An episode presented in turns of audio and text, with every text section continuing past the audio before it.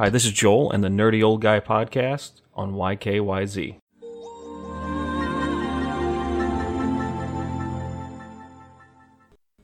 Wow, um, Switch has brought a lot to the table over the last two days.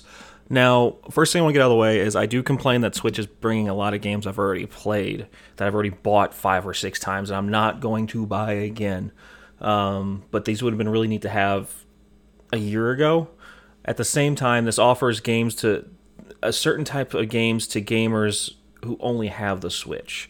So the announcement is Borderlands, like an, an Ultimate Collection. It's going to have uh, Borderlands One. Re, uh, I call it remaster, but Borderlands One, uh, Borderlands Two, and Borderlands pre-sequel. No Borderlands Three, but this could be leading to that. This could be leading to bringing it over to that console. Um, so it's getting those Borderlands, it's getting XCOM 2, and it's getting another one of my favorite series. Uh, well, I only liked Infinite, but it's also getting Bioshock.